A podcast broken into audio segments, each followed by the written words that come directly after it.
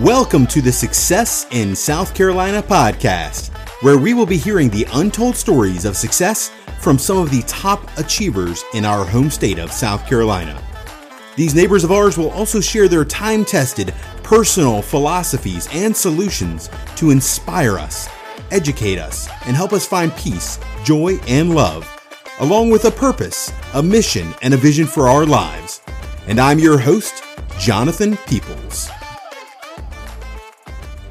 Our guest today lives in Columbia, South Carolina. He is the founder and principal of the No BS Sales School and podcast. He's trained over 200 sales teams and has coached businesses in nearly 100 different industries. He teaches teams how to, how to establish a repeatable sales process, fix bad sales behaviors, disqualify bad leads quicker, and build a team of true sales professionals. He is the real deal sales trainer and coach and his no BS approach to sales is exactly what you need to get to the next level. Welcome to the show, my new friend, Walker McKay. Hey, Walker. Hey, Jonathan. Thank you so much for that nice introduction.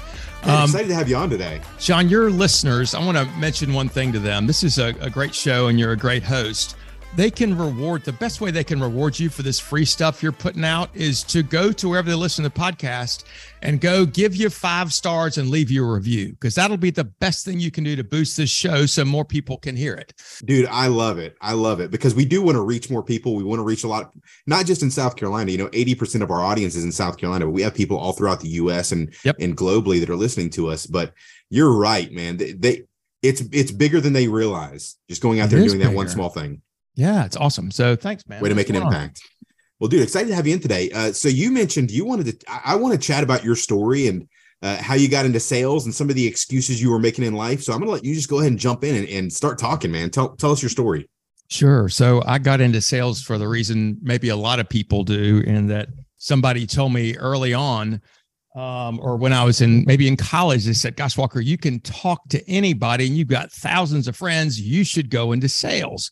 Which right. are two terrible reasons to go into sales. And we'll talk yeah. about that in a little while but so i got into i went into the banking business and where i was told to go out and get new business. And so i did that by going to try and make new friends and um, talk to people. And um, anyway i about 18 months at the bank and i either got fired or quit. I don't remember which happened. I get confused. It's been so long ago then I went into commercial real estate because I was a natural salesperson because I could talk to anybody and had thousands of friends. Right. And um, about eight years into the business, seven years in the business, I was doing eh, a little less than mediocre. Um, the sales train that I got to that point was there's the desk, there's the street, those are buildings, go sell one to somebody. That was the mm. first bit of training I got. And the second bit of training that I got was you should be the biggest, the smartest guy in the room and the biggest asshole in the room. Okay. Mm. So there's my great trait.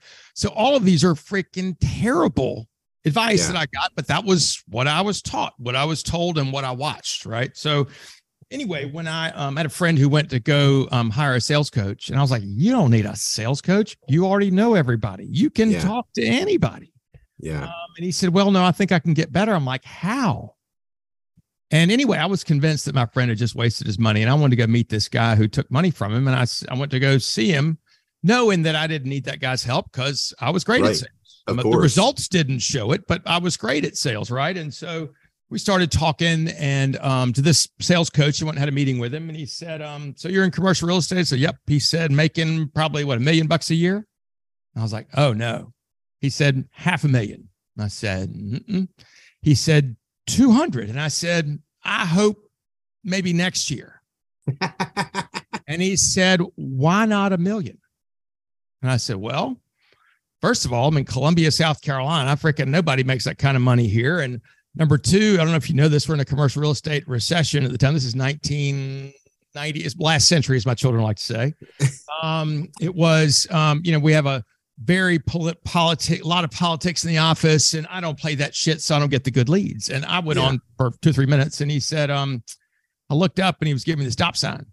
I said, What? He said, Suppose I told you I thought those were excuses. Mm. I was like, Oh shit.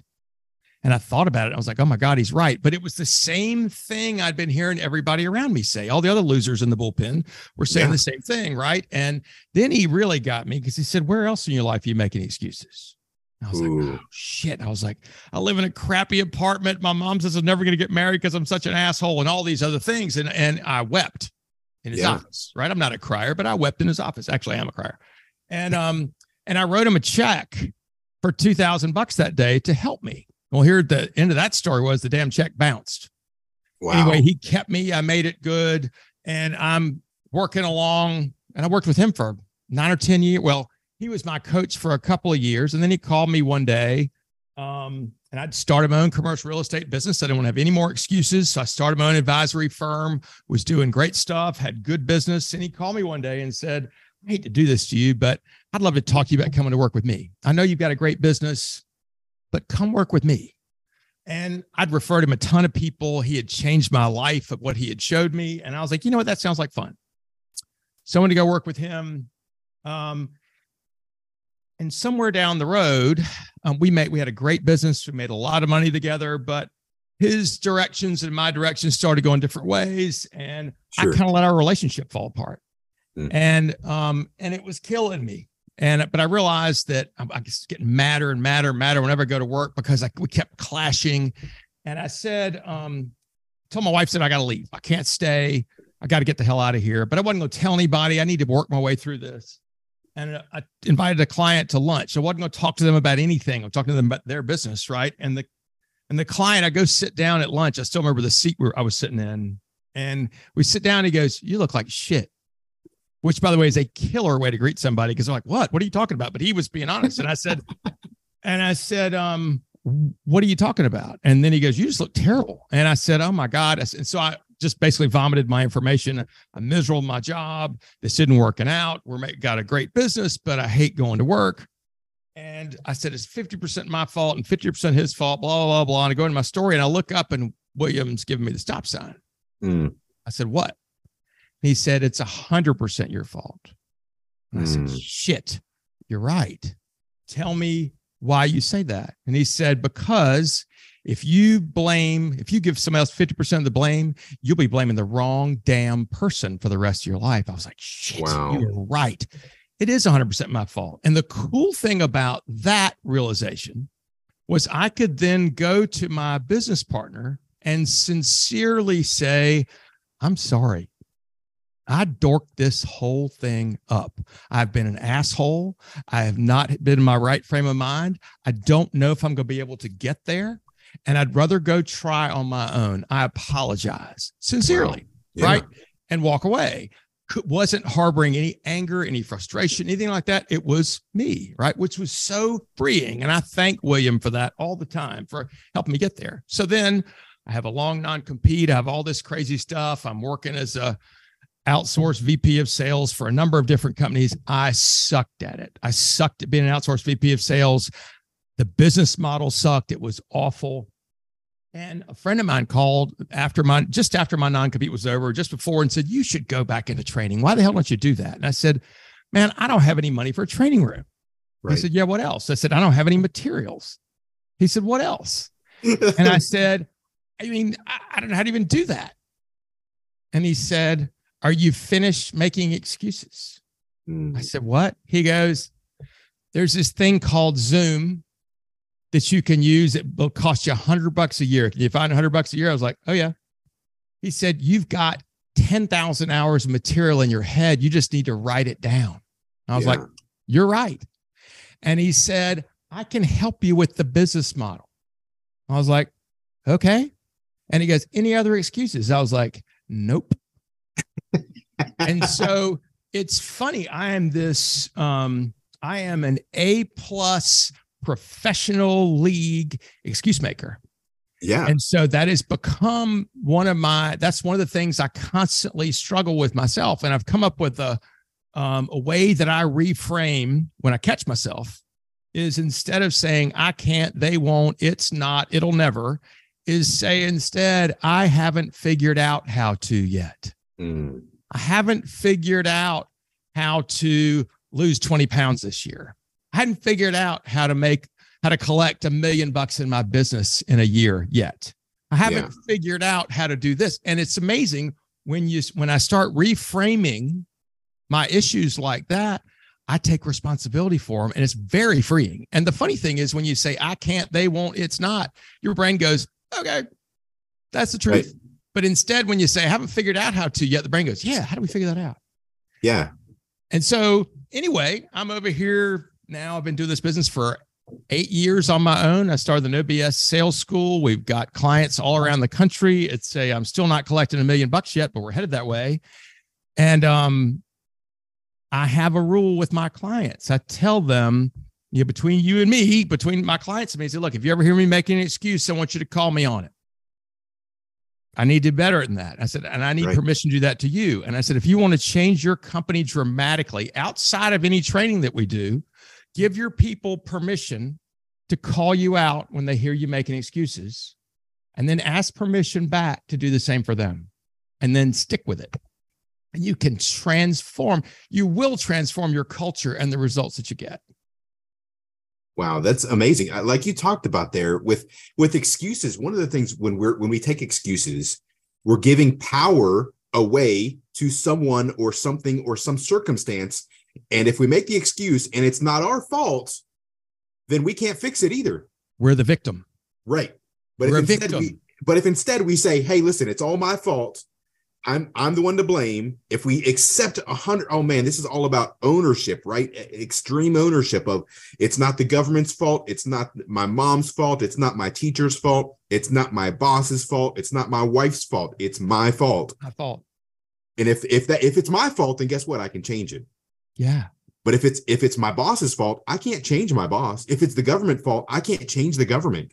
Well, here's the thing, too, though, right? I want to talk about the difference between fault and responsibility. Okay. Fault means you caused it.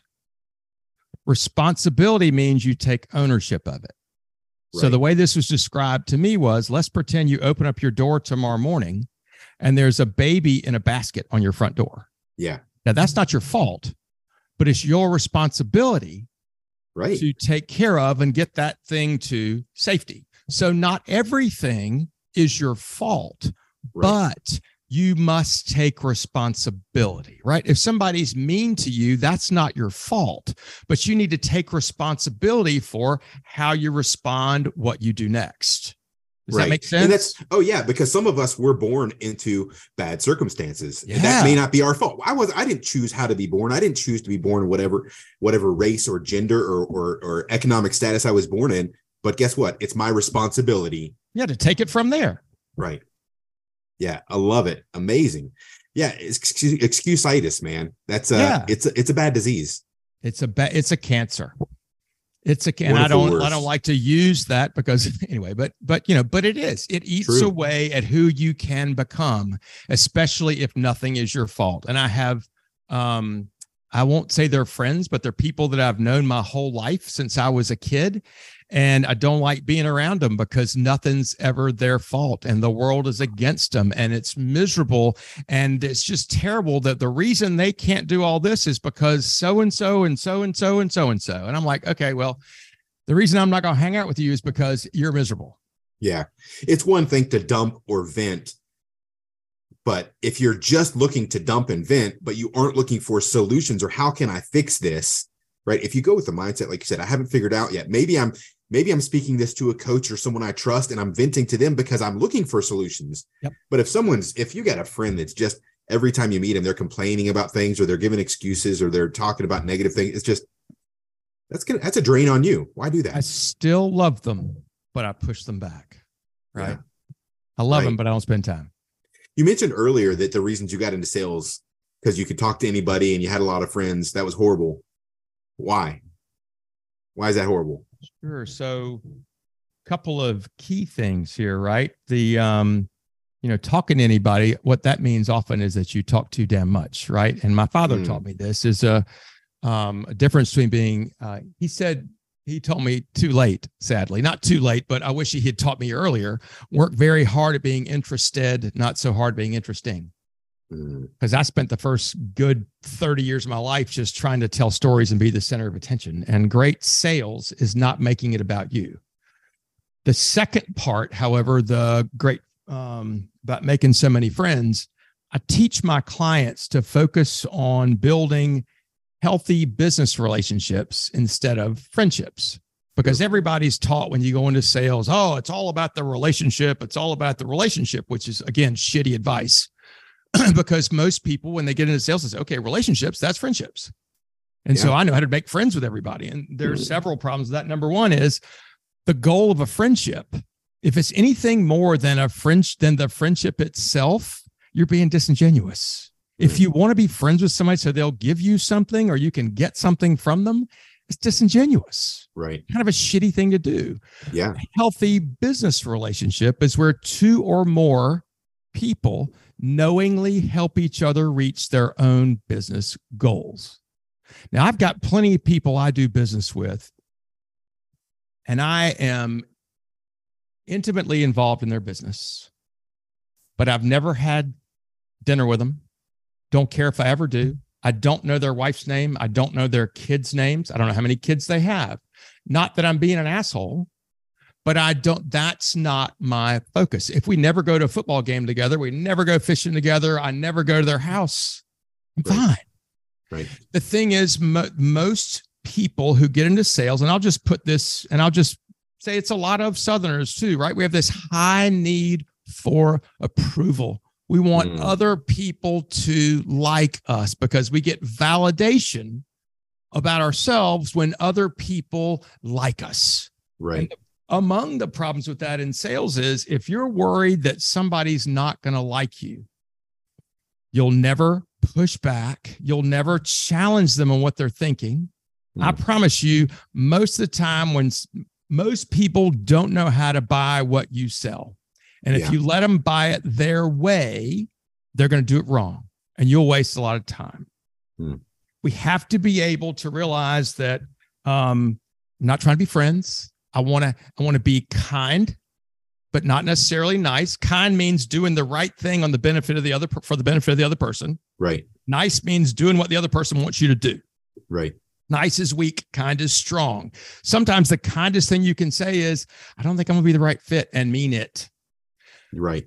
If you want to be friends with everybody and they don't buy from you, it means you've lost a friend. And oh my mm. God, it hurts to lose a friend. Wow you know? And so we don't want to lose a friend so we'll keep it we don't want to hear no. We'll chase them forever. And if they ever if they've hired us and then they let us go because that may be the natural arc of things we're like oh my god no please no. We'll try and invade their lives. Yeah. Here's the thing. I tell i ask people in a group how many of you need more friends? And if somebody's dumb enough to raise their hand I'll say, okay, well, if you need more friends, get a dog, right? the best friend you'll yeah. ever have. Because yeah. maybe if you feel like you need more friends, I'm so sorry. Most of us, I, I am now, I'm 57 years old, so I'm old. But I've wow, you look great like, for your age. I've got, it's because I only have a few friends. I've got five very close friends, right? And I um we're I'm very close with those five. I have plenty of other people that I'm friendly with or associates or things like that. But I've only got time to really invest in probably five friendships. And think about yourself. How many and again, I'm somebody that is in college and after college, I had a wide circle of friends, but they were loose connections. Yeah. And right now, I got five friends with very tight connections. We understand each other, we respect each other, we help each other. And when I go to work, I'm not looking to make more friends. Now, don't take me too literally. I don't go to work to be an asshole. Right. But my job is to help people. And sometimes to help people, I've got to challenge them. Mm. And I've mm. got to say, can I share something with you? That's yeah. an excuse. And if you push back on somebody, you're worried about them being your friend, then if you piss them off, then you lose. Right. Right. And so I I don't people hire me not to be their I mean they don't hire me to be their friend, I hope. Right. Does that make sense? I feel like I've just been gum banging over no, here. No, and you're you're right. I know one of the issues that most salespeople have is that they're constantly chasing people. Yes. Right. how can how, can we change this mindset of constantly chasing and maybe there's some methodologies or some tips Yeah, that There are how lots. can I turn how can I turn that to people can start chasing me or I'm interviewing people to be my client, whatever, Yeah. instead of I'm chasing people. So the first thing you got to realize is you're not the right fit for everybody. Right. You've got to be perfectly comfortable that no matter, even if you sell oxygen, right? Right. Even if you sell water in the desert, you're not the right fit for everybody. There are some people, maybe they don't, and again, let's take away the water in the desert thing. Some people don't have money. Some people may have a competitor's thing that is, I'm certain is not nearly as good as yours, but they don't give a shit. It's not a problem of theirs right, Right. now Sure. or they're um or they're an asshole you don't have to sell to assholes right if you do i'm so sorry but ordinarily if, they, if they're going to be a jerk about it walk away Yeah. um and so realize you're not the right fit for everybody and your job is to make sure that you are disqualifying those people that you're not the right fit for Mm-hmm. sometimes and i i struggle i need to tell you this i struggle with a high need for approval i have my whole life i've had to force it down so when i go on a sales call and I'm getting ready to meet with somebody, I have to say to myself, Walker, you're not trying to make friends. You're trying to figure out if this person's going to be the right fit for you. And chances are they're not going to be the right fit. And the sooner you figure that out, the better. And so I'll have my sales call. And what I'm looking for in any sales call is a yes or no to something. Right. Right.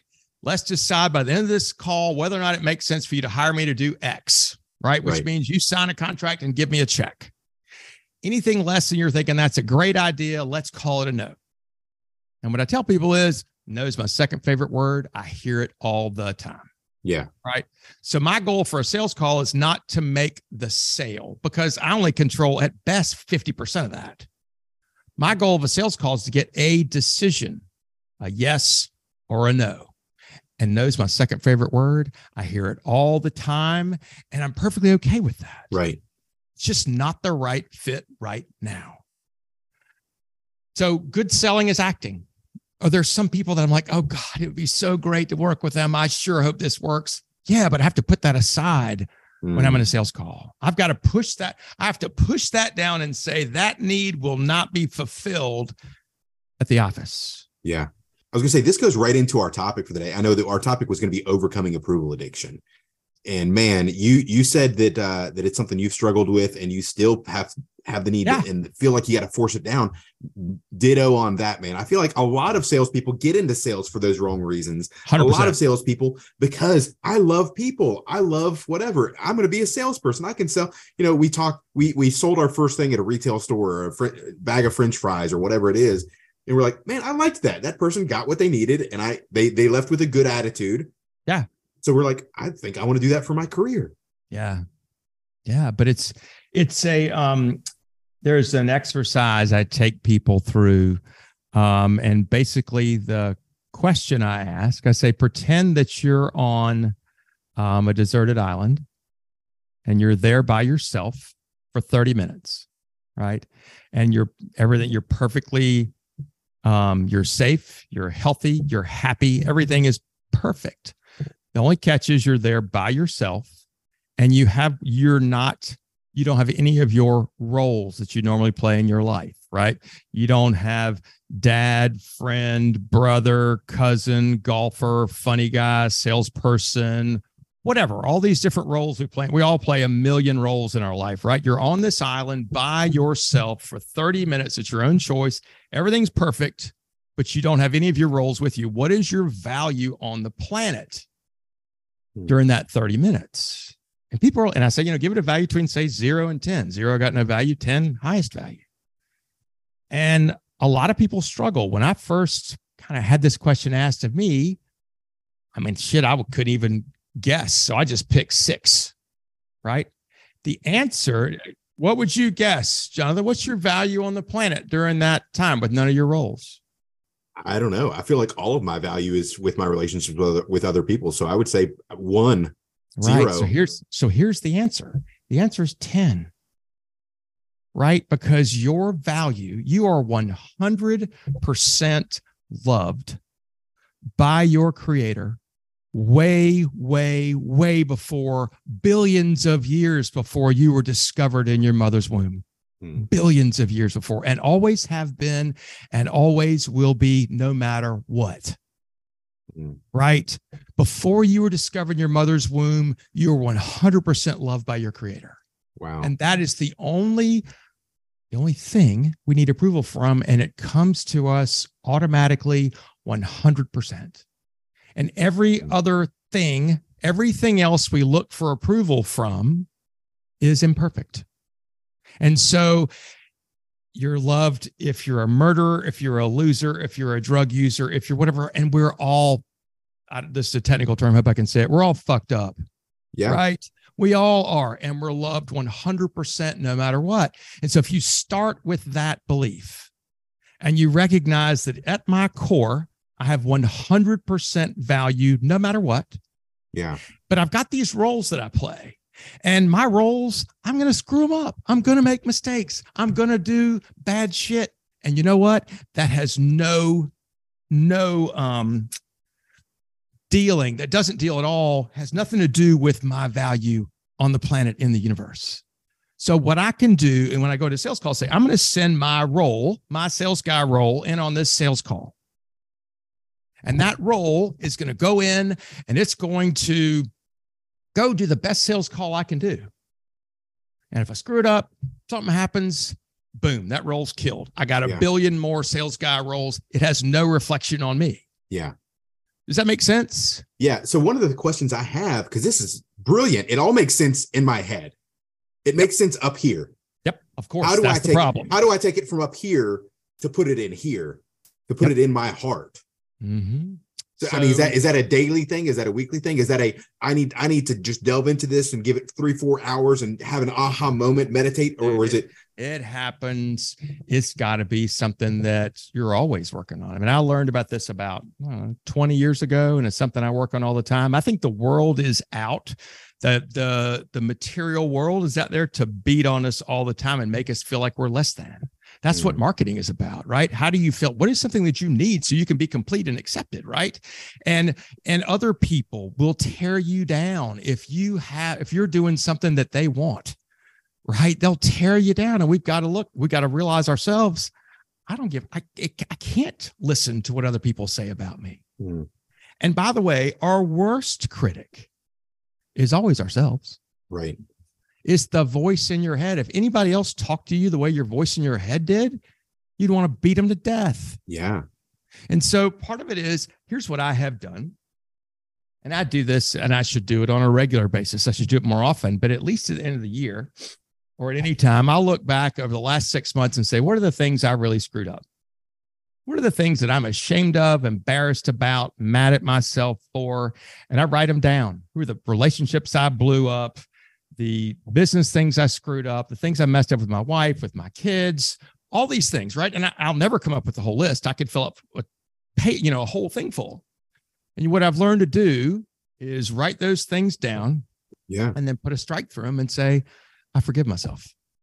Wow.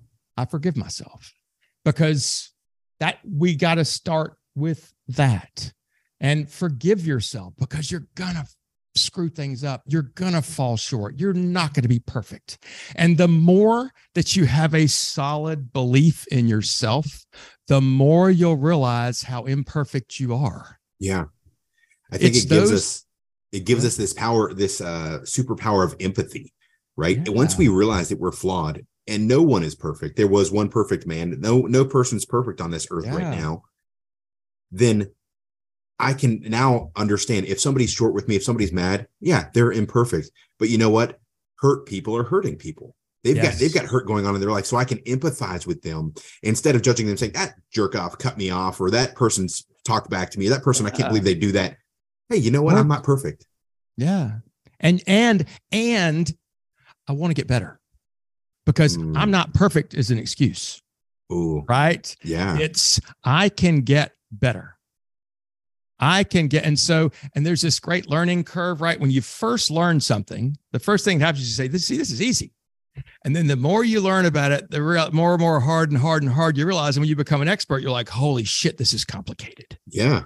right? And so, um, and I deal with this with salespeople all the time. There are people like me out there. They go, I can talk to anybody. I got lots of friends. What the, I mean, I don't need your damn help. How do we how do we how do we keep that mindset of I can get better, but also believe I'm a 10? Yeah. So this is so let's have that picture, right? So Right. picture a seed in the ground. Its values a 10.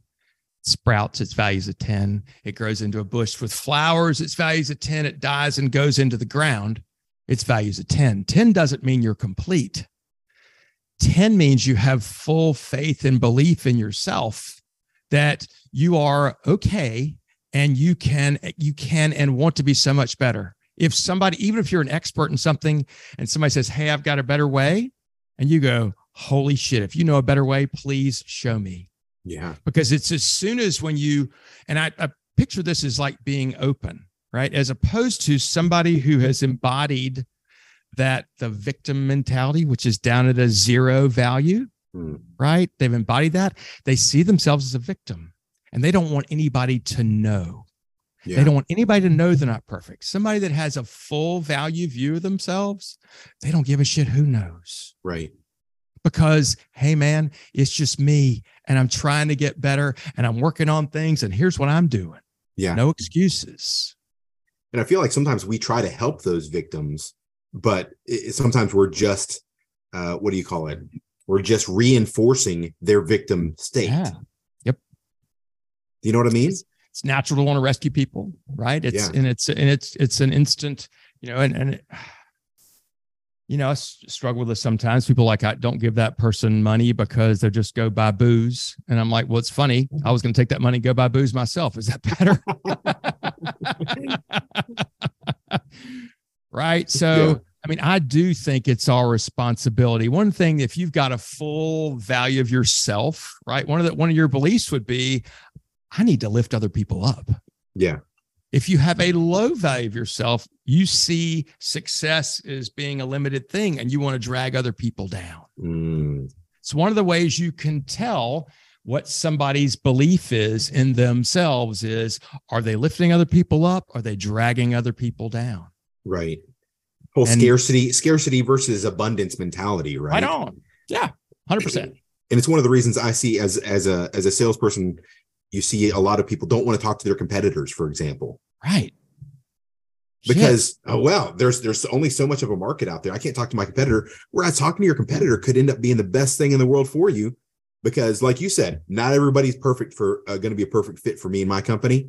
Yep. Well, it's good to know somebody else who does what I do because I can send them the people that don't fit for me, and you know what? They're probably going to do the same for me. Yeah, especially the ones that are paying the ass. They're assholes. I'll refer them over to the other guy, right? Jam up their pipeline. Right. you should go talk to him and beat him up on his price. He'll negotiate with you. I Right, won't, right? Right. So, you know, throw him the shit over there, right? Yeah. So- but yeah, man, I mean, there's so much to learn. And there's so and a quick thing before we go. My father died when he was 95, and he was with us and physically and mentally um, active until probably 93 and a half. So just lucky, wonderful, um, great um, person for me to be with. And I remember I was up in his mountain cabin one time and he was reading um, this, he was 93, the, this big old book, The History of South Carolina, written by his friend Walter Edgar. And I teased him, I've said, Dad, why the hell are you reading the damn history of South Carolina? I said, You're probably on page two. You know, you're probably, your name is probably on page two. yeah. And um, he said, you know what? There's just so much to learn. And I was like, boom.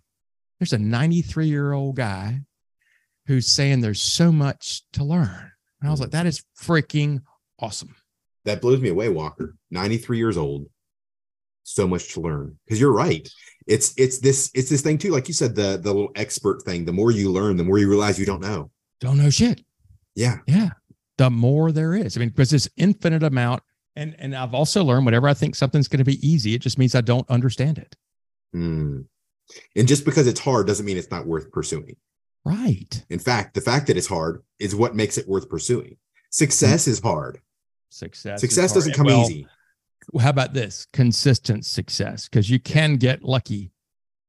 You Sure. can get lucky and can be a one-hit wonder a one-streak wonder but true and again we can delve into the philosophy of that but yeah well being the best version of yourself is a constant learning growing thing it's not something you go well it's me it's when do you give up When do you say this is enough? I'm good enough. And that to me, unless you're going to your maker, unless you're a day away from going to your maker, I feel like that's a what a shitty thing. You know, we've all got so much to learn. I I um I was just talking to a competitor of mine this morning. He does what I do in California. I've known him for a long time and we were trading back and forth things that we learned and best practices that kind of stuff and he showed me some stuff he's doing. I was like, "Oh my god. That is so much better than what I have." Yeah. Right? He said, "Take it, use it, make it yours." Yeah. So I sent him some of my stuff and he said, Holy shit, never thought about that way. I was like, take it, use it, make it yours. Why not? Right. Right. Plenty of success out there. Man, I'll tell you one of the one of the questions that I had walk, Walker uh, walking into this was that there's so many methodologies out there. There's a sales methodology A, B, C, D. Oh God. You know, you've what? got the and, and I know that you did some Sandler training and that's but I mean, do you feel like I don't personally think that any methodology works exactly for every company where it's best for every you got b2b you've got b2c you've got mm-hmm. multi-million dollar sale that involves a like you said building that professional relationship. And then you've got a a, a one a first call sale little transactional yeah transactional, transactional low money b2c yeah. So can you give me a, a, quick take on the pros and cons of, of the sales methodology systems that, that are out there the pr- popular ones?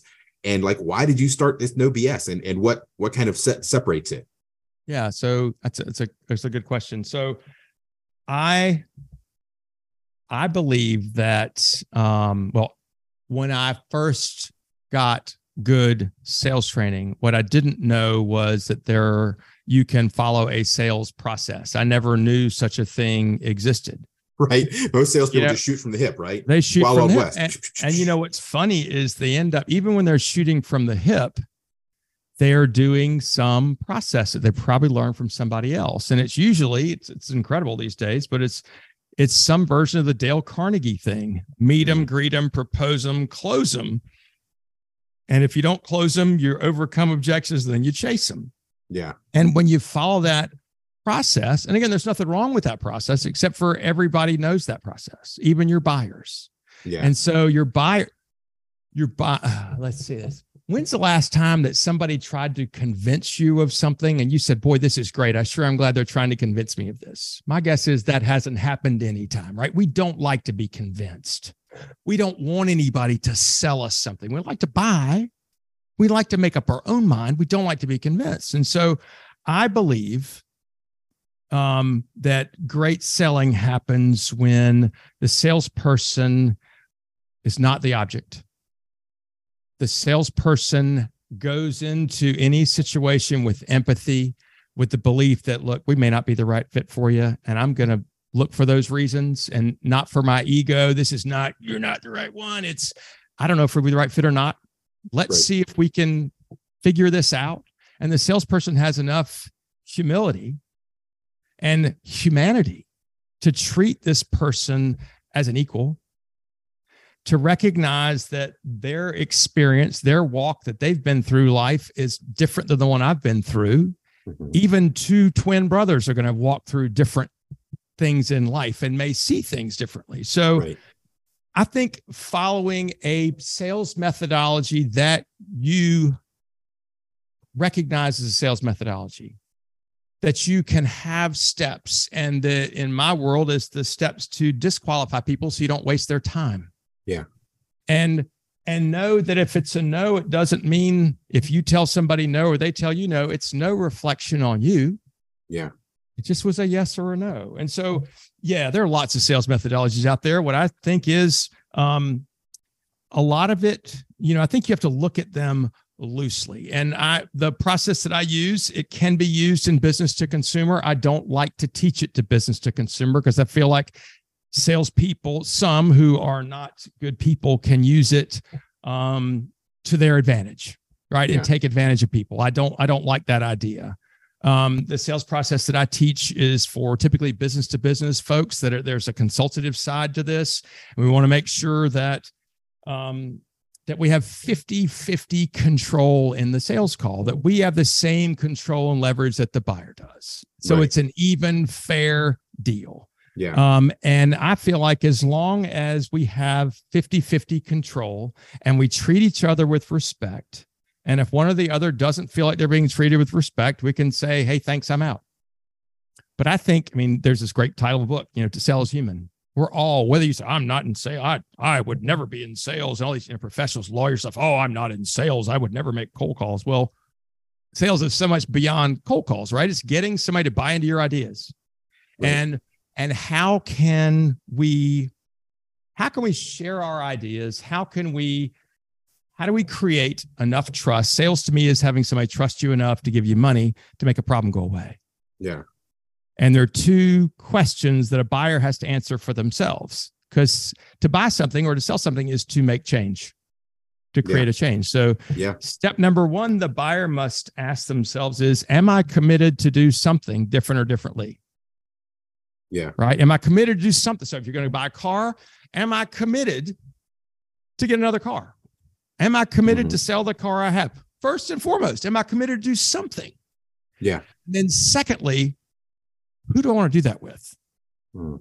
Most salespeople get this confused and they start with, look at my bright, shiny object. Look at what I have. Don't you want to buy it? This is great. Let me give you all the features and benefits. Well, how much freaking time do we waste trying to convince somebody how great we are when they haven't even convinced themselves that they needed to make a change? Yeah. Yeah, so, that takes a lot of energy.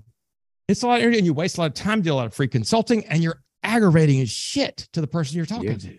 Yeah. So I don't know if I answered your so you, question, but yeah, you I mentioned you mentioned like in there the that people have to trust you to to make that decision. Yeah. Yep. But I've heard I've heard many many many times that hey, no like and trust, no like and trust. They've got to know you, like you, and trust you. And nope. I'll tell you what, that goes back into the approval addiction thing. Yep. If I've got to get them to like me, yep. I don't give a shit if they like me.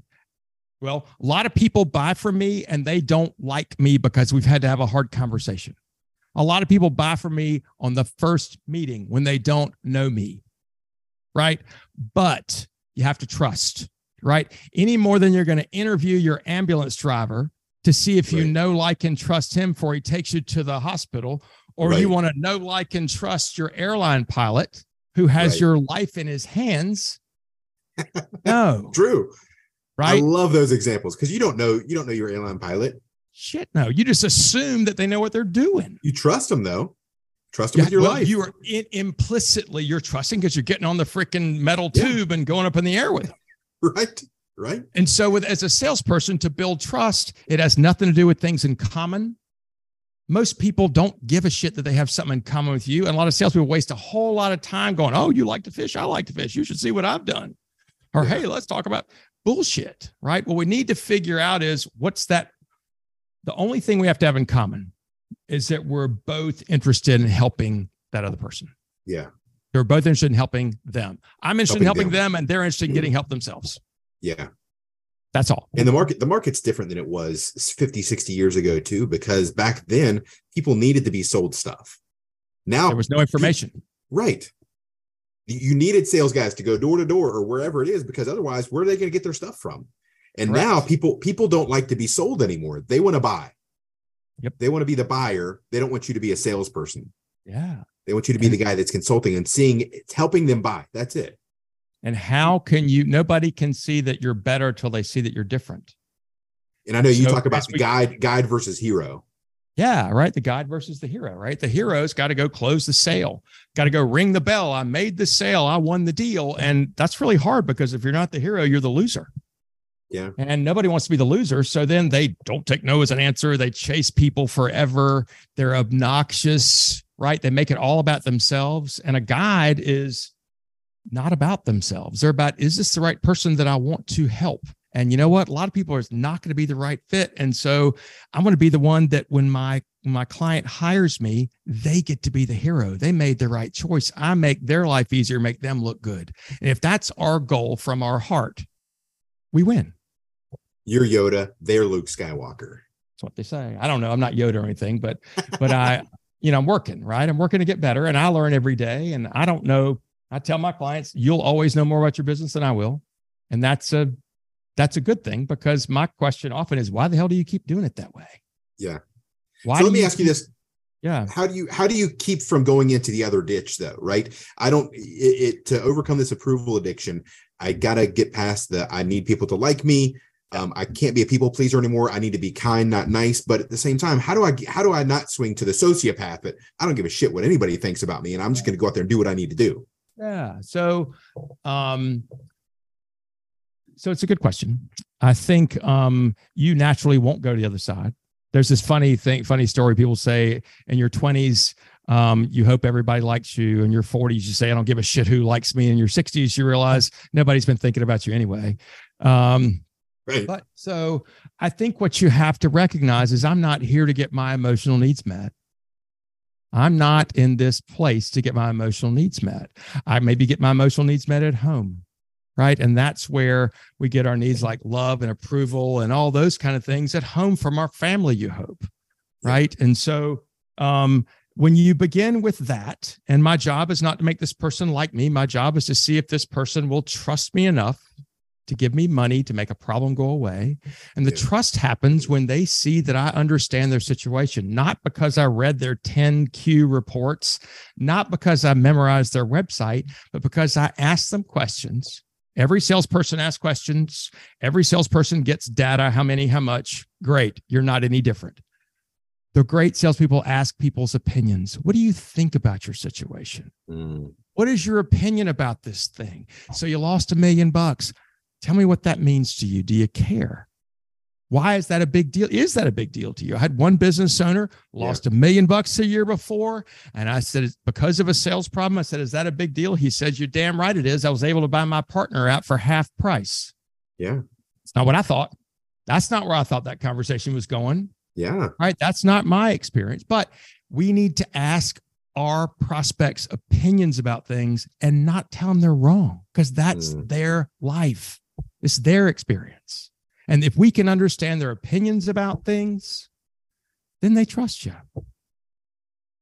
Well, you've given me a lot to swallow here, Ah, Walker. Well, You've you've, given me a lot to to keep me work on here so long. And uh, so uh, people obviously, I'm sure that our listeners will will listen to this and they'll be like, okay, I need to talk to Walker. They can find you at walkermckay.com. Mhm. Um, I know you guys ha- you have a special right now. You're giving away free seven sales mistakes. Uh, They can download that.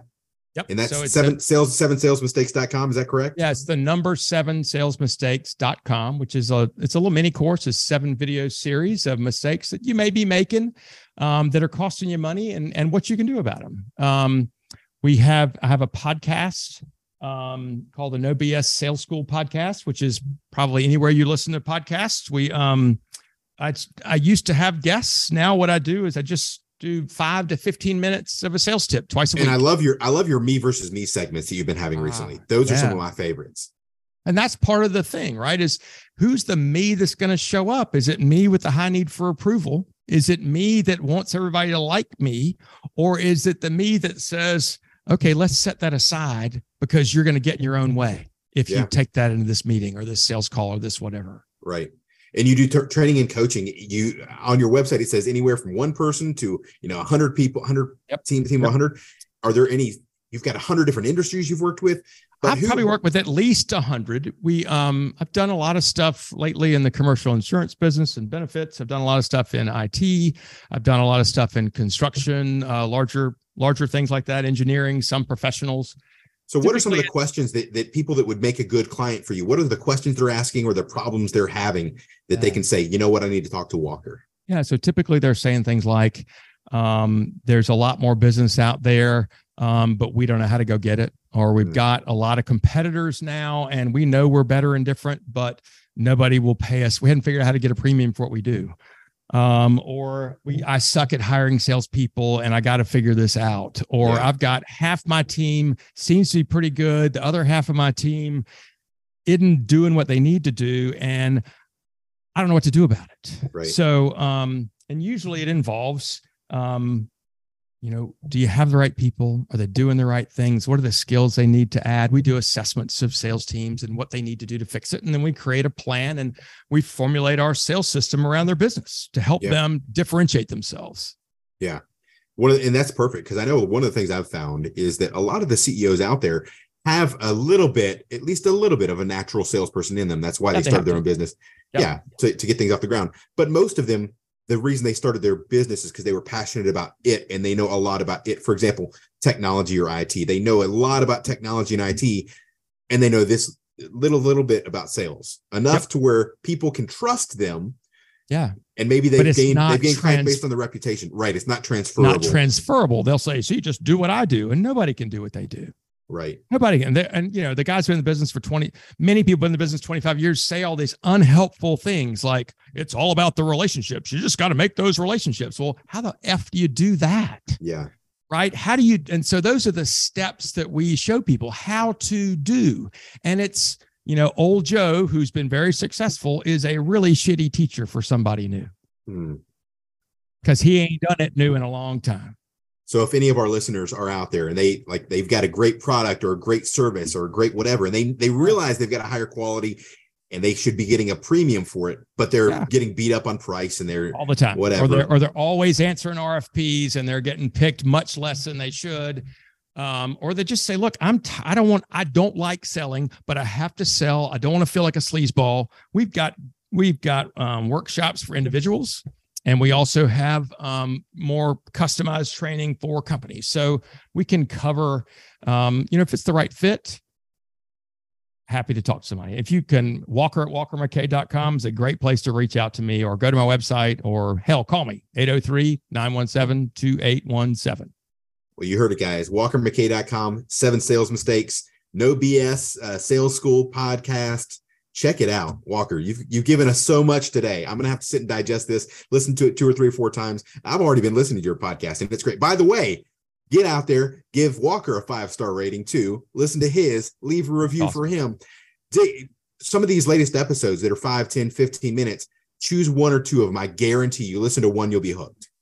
You're the best. Thank you, Jonathan. I really have enjoyed this show. You do such a nice job. Um, y'all share this with somebody that needs to hear it. Let this let people know more about Success in South Carolina podcast. It is a great vehicle, and Jonathan, you're doing a great service to the state. Thanks for listening to the Success in South Carolina podcast. If you liked this episode, please subscribe and share it with a friend who needs to hear it. And as always, this is a friendly reminder that the left lane is for passing. So speed up or move over.